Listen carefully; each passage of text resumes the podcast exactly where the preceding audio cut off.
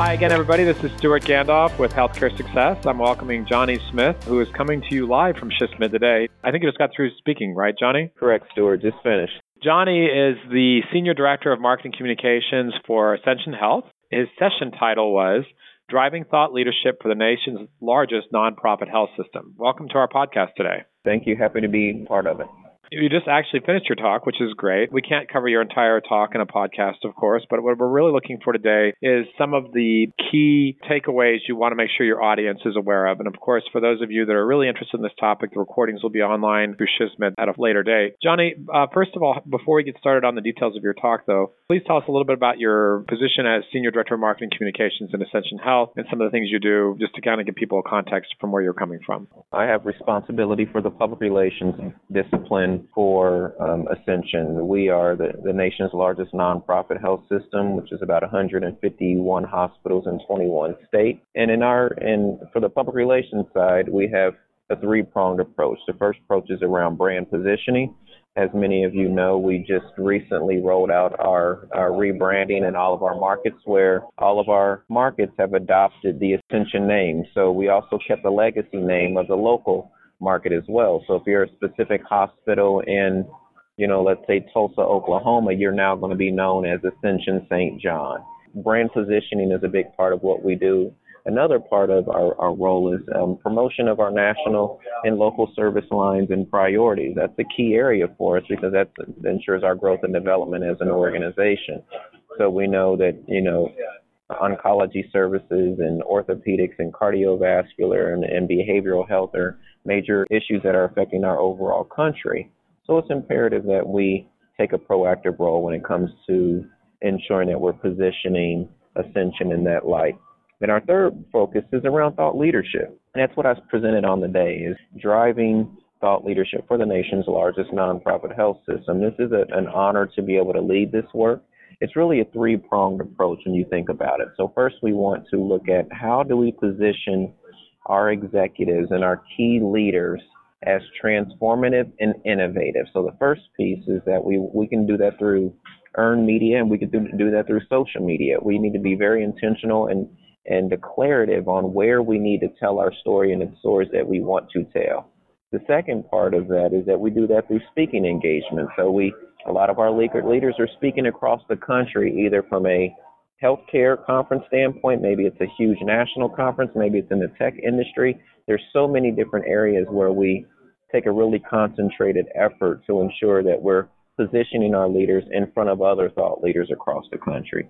And the last piece is that we want to work from an award standpoint. So, you know, there's a lot of awards that are, are that are given away in the healthcare space, and it's important that our leaders are being recognized for their tremendous contributions to the healthcare industry and to our healthcare system as a whole. So, um, prioritizing key awards across our 21 markets are, are another priority for us also. So, that's a bit about my role and the responsibilities and kind of how we structure thought leadership. I can tell you're uh, you're good at your job. You were able to communicate a lot of information very concisely, so that was great.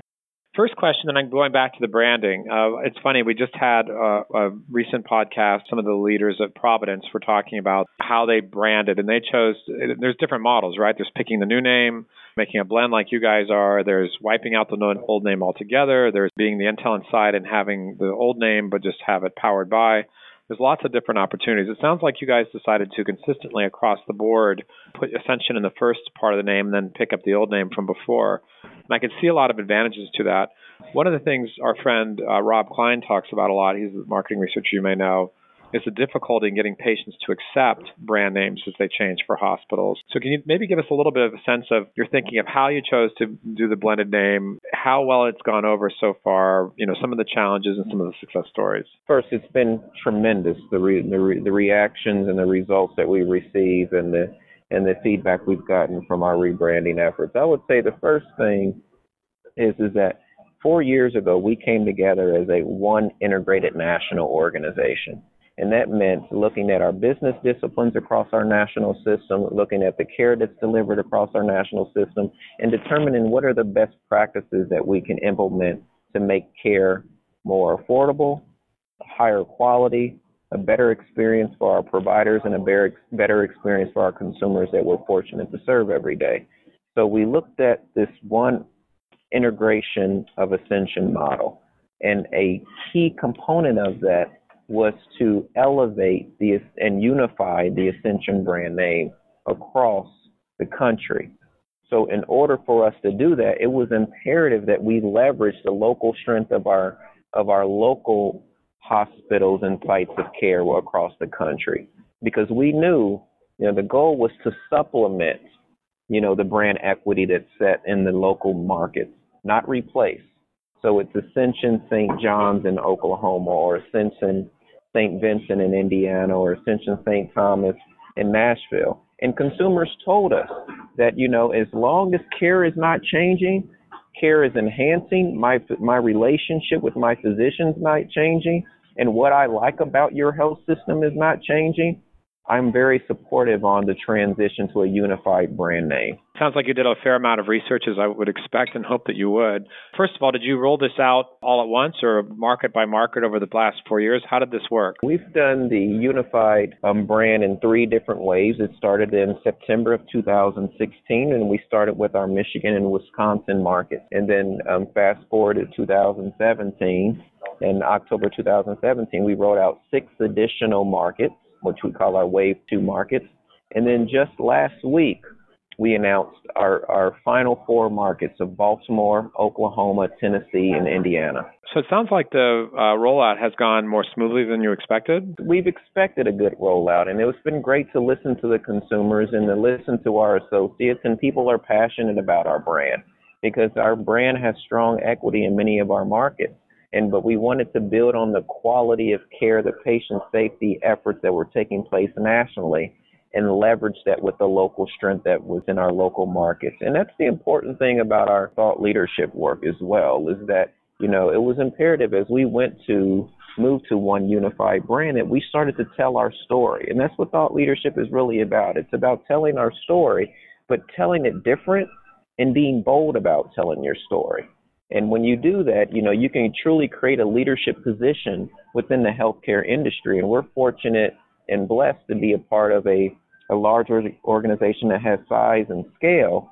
And we truly are a part of the transformation that is taking place within our overall healthcare industry couple more questions on this before I move on. Any surprises that uh, along the way, or is it pretty much exactly as you expected? As we look at from a thought leadership perspective, when we uncover so much opportunity that we have in front of us, it can be daunting to think about. But we, we took it in small bites and we prioritized our work by saying, let's start with our most senior leaders and look at these individuals and see what are the topics that they want to speak on. And most of those topics were around healthcare transformation or they were on an advocacy priority.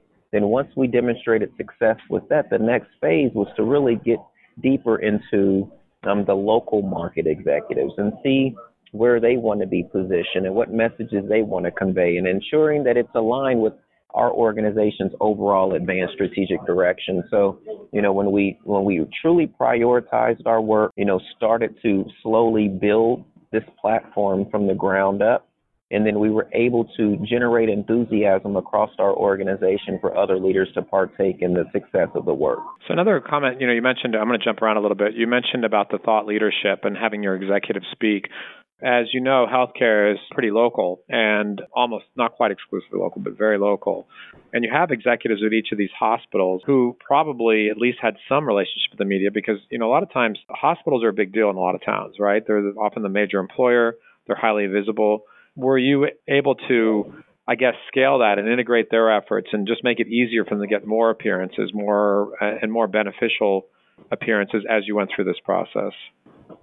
Definitely. So everything focuses around the two platforms that we've identified. The first one being healthcare transformation, and the second one being advocacy. So let's spend a little time on the healthcare transformation piece. So the healthcare transformation can look at care models, the move to consumerism, um, innovation efforts that we have in place. Maybe it's some new technology that we're rolling out, or we're engaging with a patient or a consumer differently through through virtual care. Maybe it's telemedicine and using that in unique and different ways.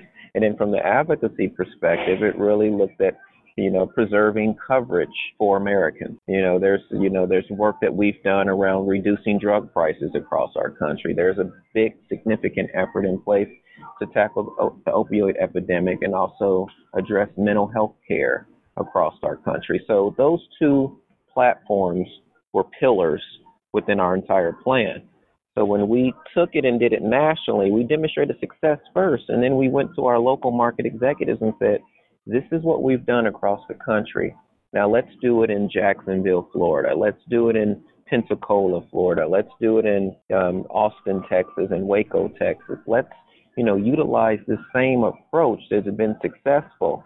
Take those best practices, tweak them a bit for your local markets, and see how we can you know, not only get you in from an earned media perspective, build your robust thought leadership presence as well from a social media standpoint, and then see where those speaking engagement and those opportunities for you to talk to your peers, not only within the healthcare space, but within the local business community, and even sometimes at times consumer audiences, educating them on who Ascension is, the value that we deliver, and even getting more granular in the local care that's delivered in those markets as well. So it's truly been an approach that we launched local, national first, and now our, our um, public relations professionals are, are very aggressive on telling our stories that are different and bold at the local level also. So the idea of scaling a, a PR program, because the PR programs can be kind of bumpy, right? But to be able to scale that and make it apply on a local basis is terrific. Did you find yourself I'm assuming customizing the general message for each market a little bit, keeping the big picture, but referencing developments that are happening on the ground. For example, obviously healthcare marketplaces are very different in each town. We need to ensure that we're speaking to the right audience and that our message is resonating and landing with those audiences. So, of course, we have our national priorities platforms, but it was also important for us to localize the content as well. So, say we look at advocacy for a standpoint and we want to look at reducing drug prices, we want to look at preserving healthcare, and then we also want to look at mental health. Well, within those, there's times like in Florida, as an example, we have to address a, a different issue that's specific to the state of Florida. So we utilize our systems in Jacksonville and our systems in Pensacola to be able to collaborate on a true message that would resonate with those that we're trying to reach with that advocacy message. And we did that across the board in Michigan and different parts of the country where it's important that we have a local tie into the work that we're doing, but it also connects up to our national system as well. You mentioned awards. Any particular advice you have for our listeners about awards? Understand the strategic direction of your organization. That's the first thing. When you understand where your focus is, find those key nuggets of information that's going to allow you to tell a story. Because that's the first thing is what the strategic direction is, what's the story, and who is the leader who can best convey that story. And then once you identify that leader, search various awards that will recognize that leader for her opportunity um, to be highlighted amongst her peers. That's the key element to it. So it's not necessarily going out and looking for a bunch of awards and submitting, you know, abstracts for those awards. It's not about that. It's about ensuring that there's some type of strategic alignment at the top level with the with the direction of your organization, finding the message that you want to convey. The leader then is the one to be celebrated, and then you go out and identify those awards and pitch those awards that's going to be most appropriate for your leader to be recognized. That's a key element to the, an entire thought leadership program, and we can't really separate those out because I don't want people to think about award submission and speaking engagements and media relations as a bunch of different tactics. We should think of these tactics as a part of an overall strategic thought leadership program. Another question, you mentioned service lines. How did that fit into all the, the kinds of things that you're doing now? Uh, you meant those are often priority. So yeah. give us some sense about that. So those are the core of a of a of a health system, especially on the on the the provider side. So um, it's important that we understand what are our top um, three to five service lines for each of our markets across the country, and then and then how do we um, create commonality not only nationally but best practices are going to support our markets locally because we know at that level healthcare is significantly delivered locally. So say cardiovascular is a major priority. You know, are there stories that we can tell that will resonate not, not only in Indiana but also in Kansas as well? Are there new technologies that we're that we're using in Florida that can also be used in Texas? So we try to look for those opportunities for commonality, and it's really about positioning our providers. It's also talking about the capabilities that can be delivered in their market to improve the overall quality of life for those we are so fortunate to serve every day. Any other key takeaways that you shared with your audience that you think my audience should also walk away with today? I would say the one thing that's important is that everyone needs to understand in, in marketing, communications, and public relations, we are all fortunate to be in a leadership position. And what I mean by that is that we're at the we're the face of our organizations and we have direct inter access to our most most senior leaders, but also, you know, we we control a lot of content that goes out. So it's important that not when we have that information, it's important for us to take advantage of that leadership opportunity. So what I mean by this is when we generate results, we have to ensure that we have metrics around those results that are moving the needle. But most importantly, just as important as measurement is merchandising the information. What I mean by merchandising is telling and your own story internally in different ways so your most senior leaders, and in my case, 156,000 associates, are aware of the work that we're doing and the work the Public Relations Marketing and Communications Office is doing to advance the mission and advance the brand experience for those we are fortunate to serve.